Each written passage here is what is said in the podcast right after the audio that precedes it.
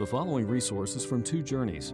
Two Journeys exists to help Christians make progress in the two journeys of the Christian life the internal journey of sanctification and the external journey of gospel advancement. We do this by exporting biblical teaching for the good of Christ's church and for the glory of God. Please visit twojourneys.org for more resources. Amen. So we have the privilege of turning back now to the book of Galatians, and we immediately are struck by this statement in Galatians chapter 5 and verse 1 It is for freedom that Christ has set us free. So, what is freedom? What do you think of when you think of freedom? Many people, I think, misdefine this in our culture. They don't really fully understand it. People think of it as the ability to do anything that you want to do whenever you want to do it.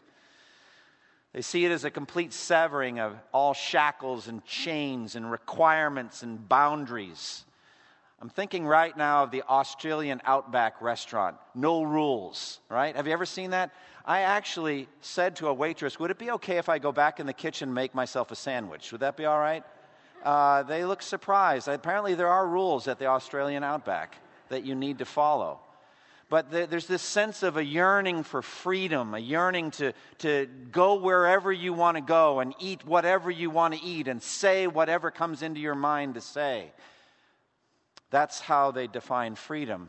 People define it as a yearning to win a lottery ticket and be able to give your resignation the very next day from a job that you don't like, and then you just be independently wealthy the rest of your life. Or think about students on the last day of school. I'll remember, I never forget that. Fifth grade, just counting down the seconds until at last I could be free. Or think about, let's say, somebody that's graduated from college and has a whole summer to do whatever they want. Maybe they buy a, a Eurail pass and they go and stay in youth hostels and go wherever they want to go and do whatever they want to do all summer long. They define freedom that way or perhaps a single person who's free from marriage and can pursue romantic entanglements with whoever they choose of the opposite sex, or maybe uh, a married couple that both of them making a hefty income, but they're not bound down by kids. They have double income, but no kids. They're free in that regard. Or perhaps it's the individual standing on the north face of the Eiger in one of those aerodynamic squirrel suits. You ever seen those things? And they jump off and they soar for four and a half minutes until hopefully safely landing on the valley floor below. They're defining freedom that way. Others define it perhaps more politically, like they identify, you know, the 4th of July, 1776, with the Declaration of Independence and a new birth of freedom of a new nation that then had to be earned on the battlefield and five years later was earned at the Battle of Yorktown. Or they define it with the, with the freeing, freeing of the slaves after the Civil War, or the fall of the Berlin Wall, or the peace demonstrations and the freedom demonstrations in Tiananmen Square around that same time. People have all kinds of definitions of freedom. Now, the Bible has a lot to say about freedom. And as we come now into a new phase of the book of Galatians, we're going to be staring at this topic full on and try to understand the freedom that Christ gave his life to buy for us. What is that freedom? What is the nature of that freedom? Jesus defined it differently than all of the things I've been saying. Because in order to understand freedom, we have to understand the bondage, the slavery that we were in before Christ came. And Jesus said it in John chapter 8 everyone who sins is a slave to sin. So if the Son sets you free, you will be free indeed. Truly, truly free. To me, a real picture of freedom is Paul and Silas in the Philippian jail. They're actually prisoners, they're in chains, but they're singing at midnight with hearts that are set free by the grace of God and they were more free than anyone perhaps on the face of the earth at that moment. It has nothing to do with earthly circumstances or any of those things. It has to do with the relationship with Jesus Christ, the freedom that Christ alone can give. Because the real bondage in this world is the bondage of, of sin. And Jesus alone has the power to break the chains of sin and to set us free. But we need to understand the nature of that freedom. Is it freedom from all boundaries and all constraints and all restrictions and all obligations? No rules, no restrictions, no limitations. To be able to, to be and do and say and own and eat and drink whatever we will, whenever we will. Is that it? I think not. If that's the definition of freedom, absolutely no boundaries, really the freedom to, for self definition, I would contend only Almighty God is free. He alone is self existent. Everything else in the universe derives its existence from Him. So there can be no freedom that leaves God out of the equation. At the dedication of the temple, King Solomon was talking about, and I think with a, a supernatural wisdom that the Spirit gave him, he realized the limitations of the little golden building that he had made for God, Almighty God, to dwell in. And as he was dedicating that and as he, as he was praying for that, that temple, I just love this moment of reflection that comes on him in 1 Kings 8 27. He said, But will God really dwell on earth? Heaven even the highest heavens cannot contain. How much less this temple that I have built? There is no container for God, no boundaries for God. There's no place you put him, and that's where he has to stay. All of the universe depends on God, and God alone is free to define himself and to be what he will be. All creatures have their boundaries, all of them. And that's why we have that language Jesus used in the Sermon on the Mount. Perhaps you've never thought of it before, but these little phrases he puts uh, in, in there. He speaks of the birds of the air. Birds of the air. That's their, that's their realm. That's where they fly. Birds of the air. He speaks of fish of the sea. He speaks of the beast of the earth. He speaks of the lilies of the field. Those little phrases talk about where they are placed by the Creator and what they are to do. An eagle soars through the air because that's its proper domain. It feels its freedom by soaring through the air as it was designed by God to do. The dolphin swims through the sea and it feels its freedom there. The cheetah races across the fields 70 miles an hour. It runs in freedom because that's what it was made by God to do. A lily grows stationary in its place. It doesn't move, but it, it has a root system that sucks nutrients and moisture from the soil, soil and it grows up and it's beautiful. And that's what it's free to do by God. And so man also has boundaries. We are created to operate in a set of constraints. Salvation doesn't change that. Now, Satan, when he fell, challenged his position. He challenged his boundaries, and he didn't want to stay there. And he said in Isaiah 14, I will ascend to heaven. I will raise my throne above the stars of God. I will sit enthroned on the Mount of Assembly, on the utmost heights of the sacred mountain. I will ascend above the tops of the clouds. I will make myself like the Most High. But God cast him down to the earth for his arrogance and his pride. So also angels that fell with him did not keep, it says in Jude 6, their proper places, their own domain, but abandoned their proper abode. And so God consigned them to a pit to be kept in eternal bonds in darkness until judgment day. Now, in the Garden of Eden, uh, the serpent tempted man, male and female, with the same discontent of boundaries. You will be like God and we transgressed. You know, I picture this like we jumped the fence. We went across the fence that God had set up. God had given us freedom. It says in Genesis 2 16 and 17, God said to Adam, You are free, you are free to eat from any tree in the garden. So there's the scope of your freedom. You're free to eat from any tree in the garden, but you must not eat from the tree of the knowledge of good and evil, for on the day you eat of it, you will surely die. Now, some have asked, why did God give any prohibition at all? It's because He's God and we're not, and He wanted us to know that. He has the right to limit us. He alone is unlimited as the sovereign king of the universe. Well, the moment that we transgress, the moment that we jumped the fence and went where we should not go and ate what we should not eat, at that moment we became slaves with invisible spiritual chains on us. The essence of our bondage was in our hearts and minds. We hated God and we hated God's will for us. We chafed and yearned and lusted and coveted and hated each other and we murmured and we were churningly restless in our assigned place. Christ came to set us free from all that.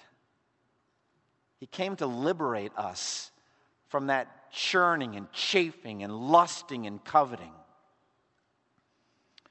He came to set us free by enabling us to delight in our limitations and our boundaries and find joy within those boundary lines. As David said in Psalm 16, verse 6, the boundary lines have fallen for me in pleasant places. Surely I have a delightful inheritance. The Word of God describes our boundaries.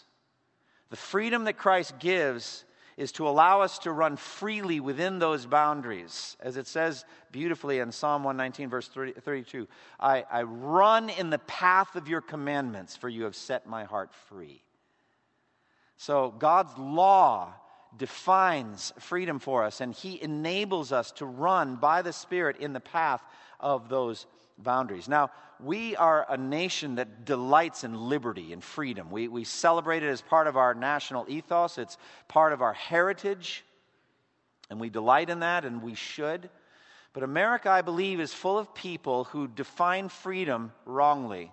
They define freedom as the ability to do whatever you want to do, whatever your heart drive is, whatever your heart desires. I think I would define freedom differently. Biblically, the definition of freedom is the God given heart inclination and power to do what is right according to God's word. Simply put, to delight in God's law and fulfill it. That's freedom. That's true freedom. And that's the freedom that Christ came to give. Now, as we come to Galatians 5, we come to a turning point in the epistle.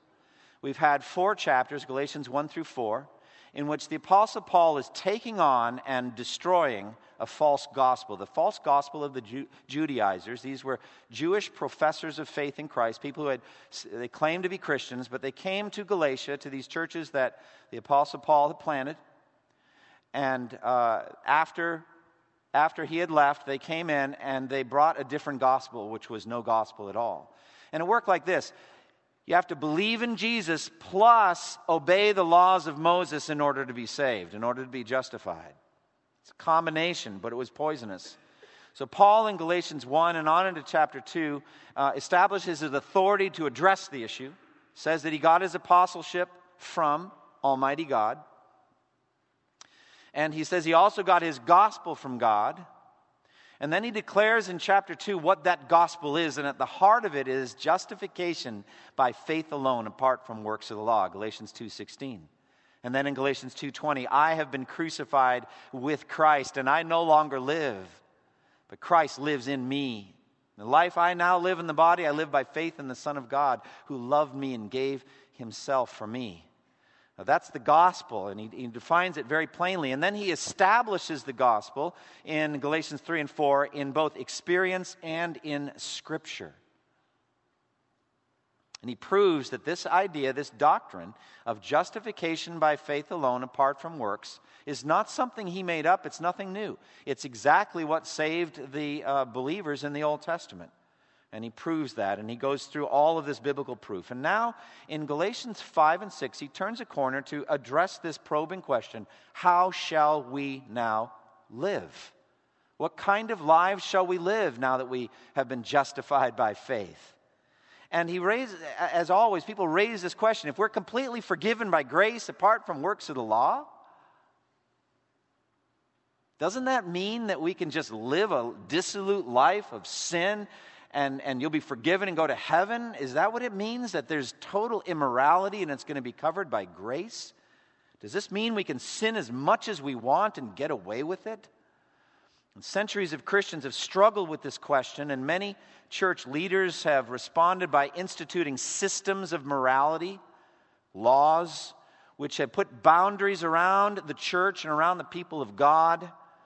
And they sought to restrain total exercise of Christian freedom. But many of those approaches have resulted in a poisonous legalism not much different from the Judaizers. So that makes the next two chapters we're going to look at pretty vital to understanding the Christian life. How shall we live as justified sinners? What kind of freedom shall we live out? And so in Galatians 5 and 6, he's going to answer We live as free people, justified by faith in Christ and who also live by the Spirit a righteous and holy and upright life. This is the beauty of a true Christian life. But we don't live that life as slaves who are trying constantly to earn God's favor by our obedience. We live it as adopted sons and daughters. We live the life of the Spirit, a life of freedom, yes, freedom from legalism, freedom from boundaries and constraints and laws that characterize the law of Moses, but freedom also to live a holy life just as Jesus did, to delight in righteousness. So, in Galatians 5, we're going to unfold the glories of the spirit filled life and the answer to the fears that the doctrine of justification by faith leads to an immoral life of freedom from all constraint. We're going to see that there are twin dangers, and we've talked about this before, in the true Christian life. You've got a third rail on both sides of the road. And you've got legalism on one side, and that's one kind of bondage and you've got license on the other side, and that's another kind of bondage. And both of them are found to be bondage in the New Testament. We either can be enslaved to a system of rules and regulations by which you're continually earning God's favor, legalism, or you're going to be enslaved to your own passions and lusts and desires and unable to break free. And that's license, but they're both bondage. The truth is right down the middle. I was with a, a, relatively new driver at one point some time ago. I'm not going to say who or whatever the circumstances, but we were in one of those turn lanes where you're waiting, and it was very heavy traffic. And we needed to be exactly right. Do you know what I'm saying? You couldn't be kind of halvesies into the thing, and you couldn't be too far over. That would be head on, you know, collision. We had to be exactly right.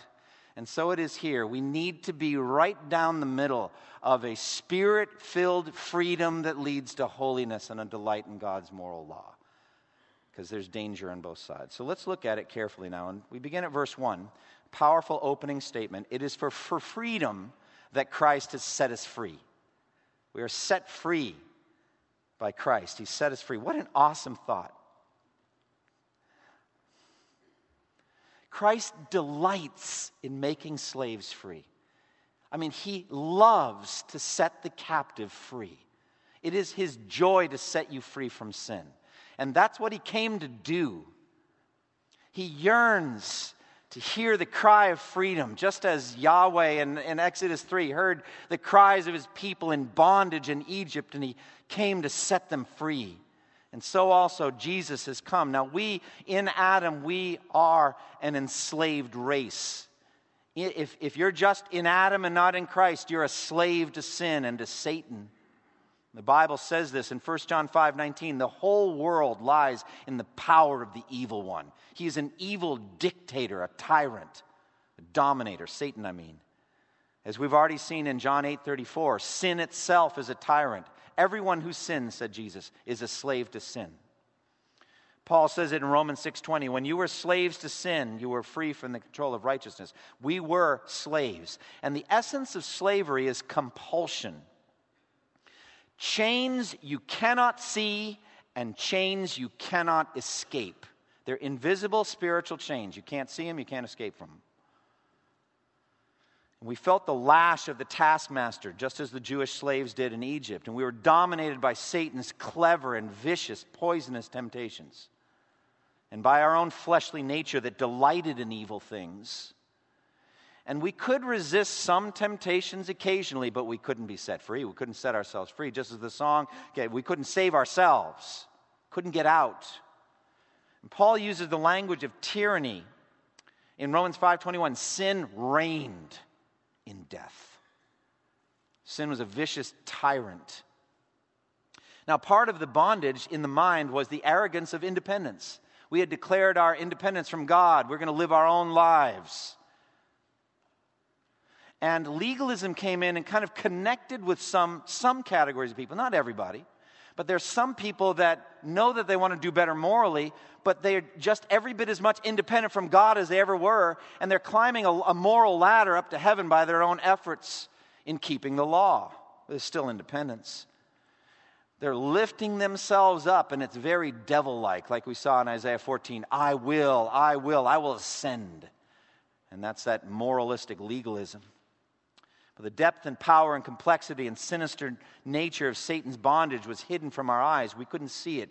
Uh, he had ensnared the human race in unbreakable cords of compulsion. We had no choice but to sin. And the essence of it was in the mind and in the heart, as it says in Romans 8, 7, and 8. For the mindset of the flesh is hostile to God because it does not submit to God's law. Indeed, it cannot do so. Couldn't keep the law, he hated it. We were wrapped up in invisible chains and we could not break them. We needed a Savior. And so Christ has set us free. It is for freedom that Christ came into the world. It was for freedom that Christ was incarnate the, by the Holy Spirit of the Virgin Mary. It was for freedom that Christ never sinned so that he could give us righteousness. It was for freedom that he did these miracles of, of grace. It was for freedom he died on the cross and for freedom that he rose from the dead. For freedom he did all of these things. In Luke 11, Jesus was defending his miraculous ministry of driving out demons by the word of his sovereign power. And they said it's by Beelzebub, the prince of demons, that he's driving out demons. Jesus said this makes no sense. How can Satan drive out Satan? Actually, what's going on here is Satan is like a strong, powerful man, fully armed, who's guarding his house and all his possessions. That means people. And he's not letting anyone out. But suddenly, someone more powerful comes and overpowers that strong man and strips his armor in which he trusted, takes it away, throws it on the ground, and goes and plunders his house. We're the plunder. He rescued us from the dominion of darkness and transferred us into the kingdom of the Son he loves. We have been rescued by Jesus. He set us free. Like he said in, in Luke 4 at the beginning of his ministry, from Isaiah's scroll, he said, I came to proclaim freedom for the captives, and set them free. A couple chapters later in Luke 13, there was a woman, you remember her? Who had been hunched over for 18 years by a spirit, it says by a demon. And Jesus said to her, Woman, you are set free from your infirmity. And she straightens up immediately for the first time in 18 years. And then they criticize him for doing it on the Sabbath. I think he did most of his miracles on the Sabbath. What do you think? Is it Sabbath? Okay, time to get to work. I think he just loved doing that. But he loved setting this woman free from her bondage, to just set her free. And he says this Should not this woman, a daughter of Abraham, whom Satan has kept bound for 18 long years, be set free on the Sabbath day from what bound her? Well, friends, I believe that Jesus' miracles literally, physically happened in space and time, but they also give us a picture of the spiritual work he came to do, right? So we could say, I once was blind and now I see. I was starving, but now I eat. I was thirsty, but now I drink. Those are all not only physical, but they're metaphors for the spiritual work that Christ came to do. We were hunched over and bound up in sin by Satan, and Jesus came and set us free. It is for freedom that Christ has set us free, and He set us free ultimately by His substitutionary death. We are set free from the condemnation of the law. We are set free from the terrors of hell and death. We are set free from Satan's temptations. You know what? As a Christian filled with the Spirit, you never, ever need to sin again. Ever. No temptation will ever come to you with compulsion, with power, with authority to command you. You can tell them all to go away. You can resist them all by the power of God. You are no longer a slave to sin. Amen? That's, that's, that's your Emancipation Proclamation from Jesus. That's your Magna Carta of freedom. You are set free. You never, ever need to sin again. Ever. Every temptation that comes your way can die. Now, they won't all die because Romans 7 says the flesh is powerful, and you're going to struggle, and you're going to need to confess your sins. We'll talk about that. But Christ has set you free. And we are free now with hearts set free to delight in righteousness and hate wickedness, and to run in the path of God's commands. And we have the freedom to love righteousness Look at verse 6. I know it's one verse beyond, but am I allowed to do that? I know it's just verse 1 through 5. Let me go ahead and do it. Is that all right? Well, I'm going to do it anyway. So, anyway, verse 6. For in Christ Jesus, neither circumcision nor uncircumcision has any value. The only thing that counts is faith working through love. That's the freedom of a Christian. Our faith now working through love to obey the commands of God. Christ died to give us this freedom. The most expensive substance, the most precious substance has ever been. The precious blood of Christ, a lamb without blemish or defect, was shed for sinners like you and me. But the second point I want to make is that this freedom is fragile and needs to be defended. It is for freedom that Christ has set you free. Stand firm then, and do not allow yourselves again to be burdened by a yoke of slavery. You've got to defend this freedom, you've got to protect it. You get a picture, I get a picture in my mind here of, of needing to just get a good footing under me because we're, it's like gale force wind. Picture yourself like a, a, mountaineer going along a knife edge, going up to the summit, and there are these cross winds blowing, and every step you take, if it's not rooted, you're going to get blown off the mountain to your death. And so Satan's just going to be blowing on you the whole time, one way or the other, toward, toward license or legalism, but you've got to stand firm on this issue of freedom constantly. Like someone once said famously, eternal vigilance is the price of freedom. We've got to be constantly vigilant or we'll lose this freedom one way or the other. Legalism and license, they beckon like grand, like chasms on the left and right, and we must stand firm. Now, here I think especially he's having in mind the yoke of legalism. The Judaizers wanted these Gentile converts to bow their necks to their interpretation of the Christian life with circumcision being the start of it. We'll talk about that in just a moment. But he says, stand firm and don't submit again to a yoke of slavery. Peter called it in Acts 15 in the Jerusalem Council a yoke that neither we nor our fathers have been able to bear. Why are you trying to put that on the necks of the disciples? We couldn't bear it. It's a form of bondage, this legalism. Now, I want you to notice in verse 1, and this is a, FBC, this is an important point for you now. Keep this in mind. If the Lord tarries, if we go on perhaps generations from here, this is true in every local church. Every local church is responsible for the doctrine they're getting from the pulpit. You're responsible. If it's bad doctrine, throw the guy out. He's not talking to the Judaizers here, he's talking to the Galatians. Throw them out. Don't listen to them anymore. Get them out of there. Say, you have no right to teach us these things anymore. But like in 2 Corinthians 11, you're putting up with anyone who pushes himself forward or slaps you in the face or puts you in some kind of bondage. He's talking about false teachers there. Don't put up with them. This is a vital principle of congregationalism. Local congregations are responsible for the teachers that they get. And if they're not teaching rightly, you need to be like a Berean and take everything that is said back to the scriptures and be sure it's scriptural. And it's up to the church to get rid of false teachers. It's up to you. So, my responsibility is during the time I have this task to get you ready to recognize false teaching from true and to embrace and delight in, in true teaching and to stand firm against legalism and license. All right, so how can Christ become worthless to you? And how can he become alien to you? Look at verses 2 through 4. There's a threat that if, you're, if you don't stand firm, that Christ will become worthless to us. Look at verse 2. Take note, I, Paul, tell you that if you get circumcised, Christ will be of no benefit to you at all. He's saying, take note, sit up, notice. This is a severe warning.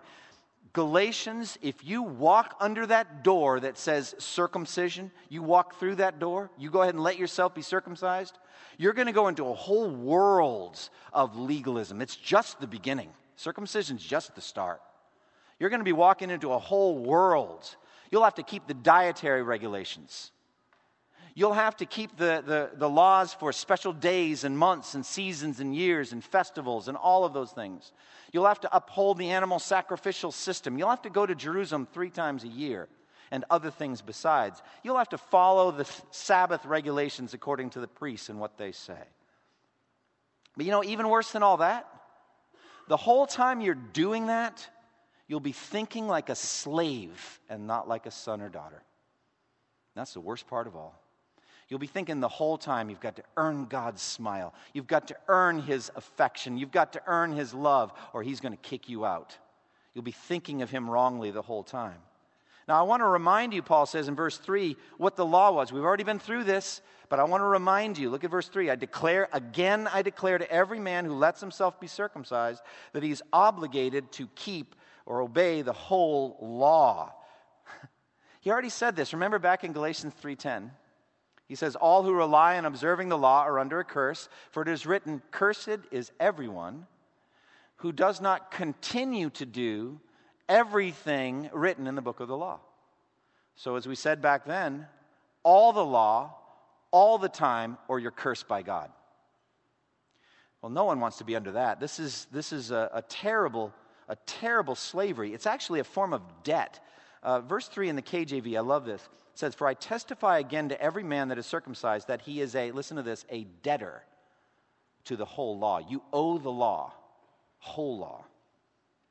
And Christ would be of no profit, but rather the person has a debt they have to pay off. More on that in a moment. And he says in verse 4 You who are trying to be justified by law have been alienated from Christ. You've fallen away from grace. Now, once this legalism takes root, we no longer stay close to Christ. There has come a separation from us in Christ. Remember that Christ said, I am the vine, and you're the branches. If you remain in me and I in you, you'll bear much fruit. Apart from me, now you can do nothing. So, grace is the life giving sap that flows from our union with Christ to enable us to flourish and bear fruit for the glory of God.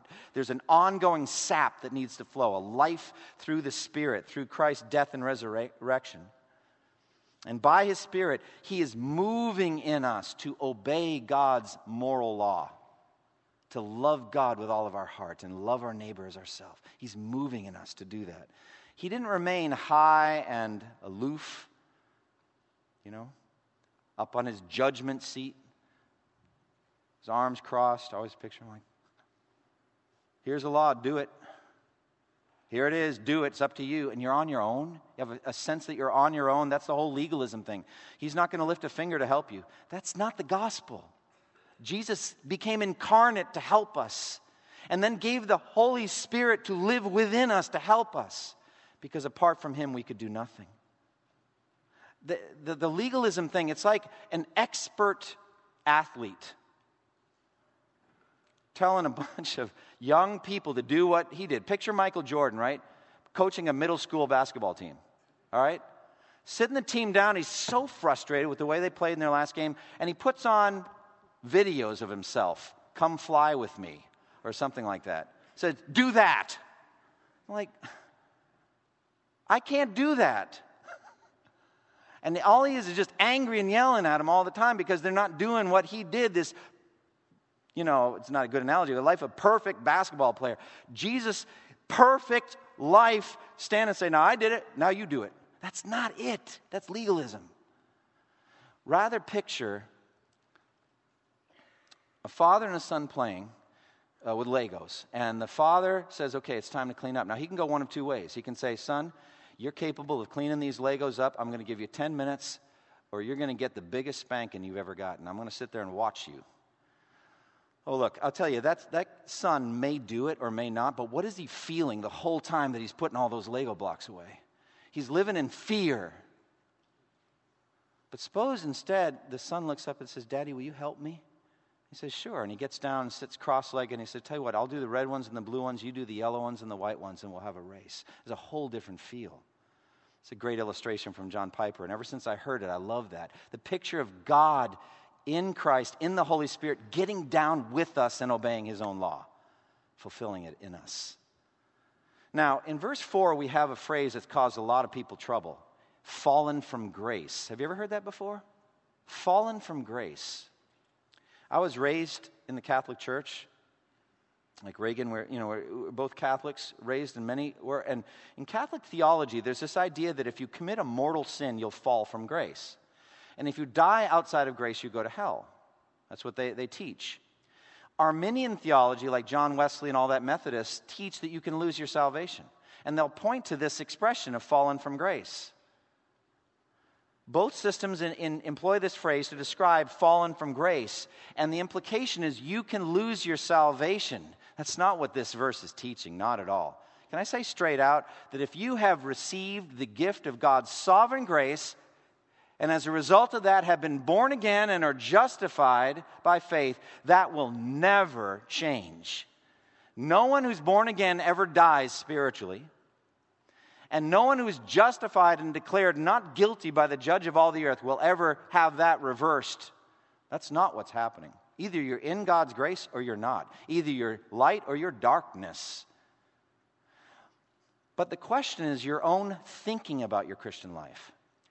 And if you have been justified by God's grace, by His mercy, by simple faith, and then later you think you now need to hold on or make progress on your own by yourself, you have in your own mind stopped thinking about grace. You're not dependent on Christ anymore.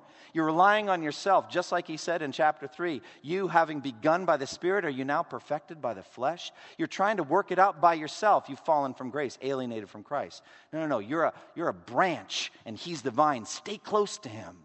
Depend on him. Pray to him. Ask him every moment for help. That's what he's talking about. Doesn't mean you can lose your salvation. I love the verse, Matthew, I think you quoted in John 6. Is that right? Oh, I love that. This is the will of him who sent me. I've come down from heaven not to do my own will, Jesus said, but to do the will of him who sent me. And this is the will of him who sent me, that I shall lose none of all that he has given me, but raise them up at the last day. He's not going to lose anybody. You can't fall from grace if that's what that means. It can never happen.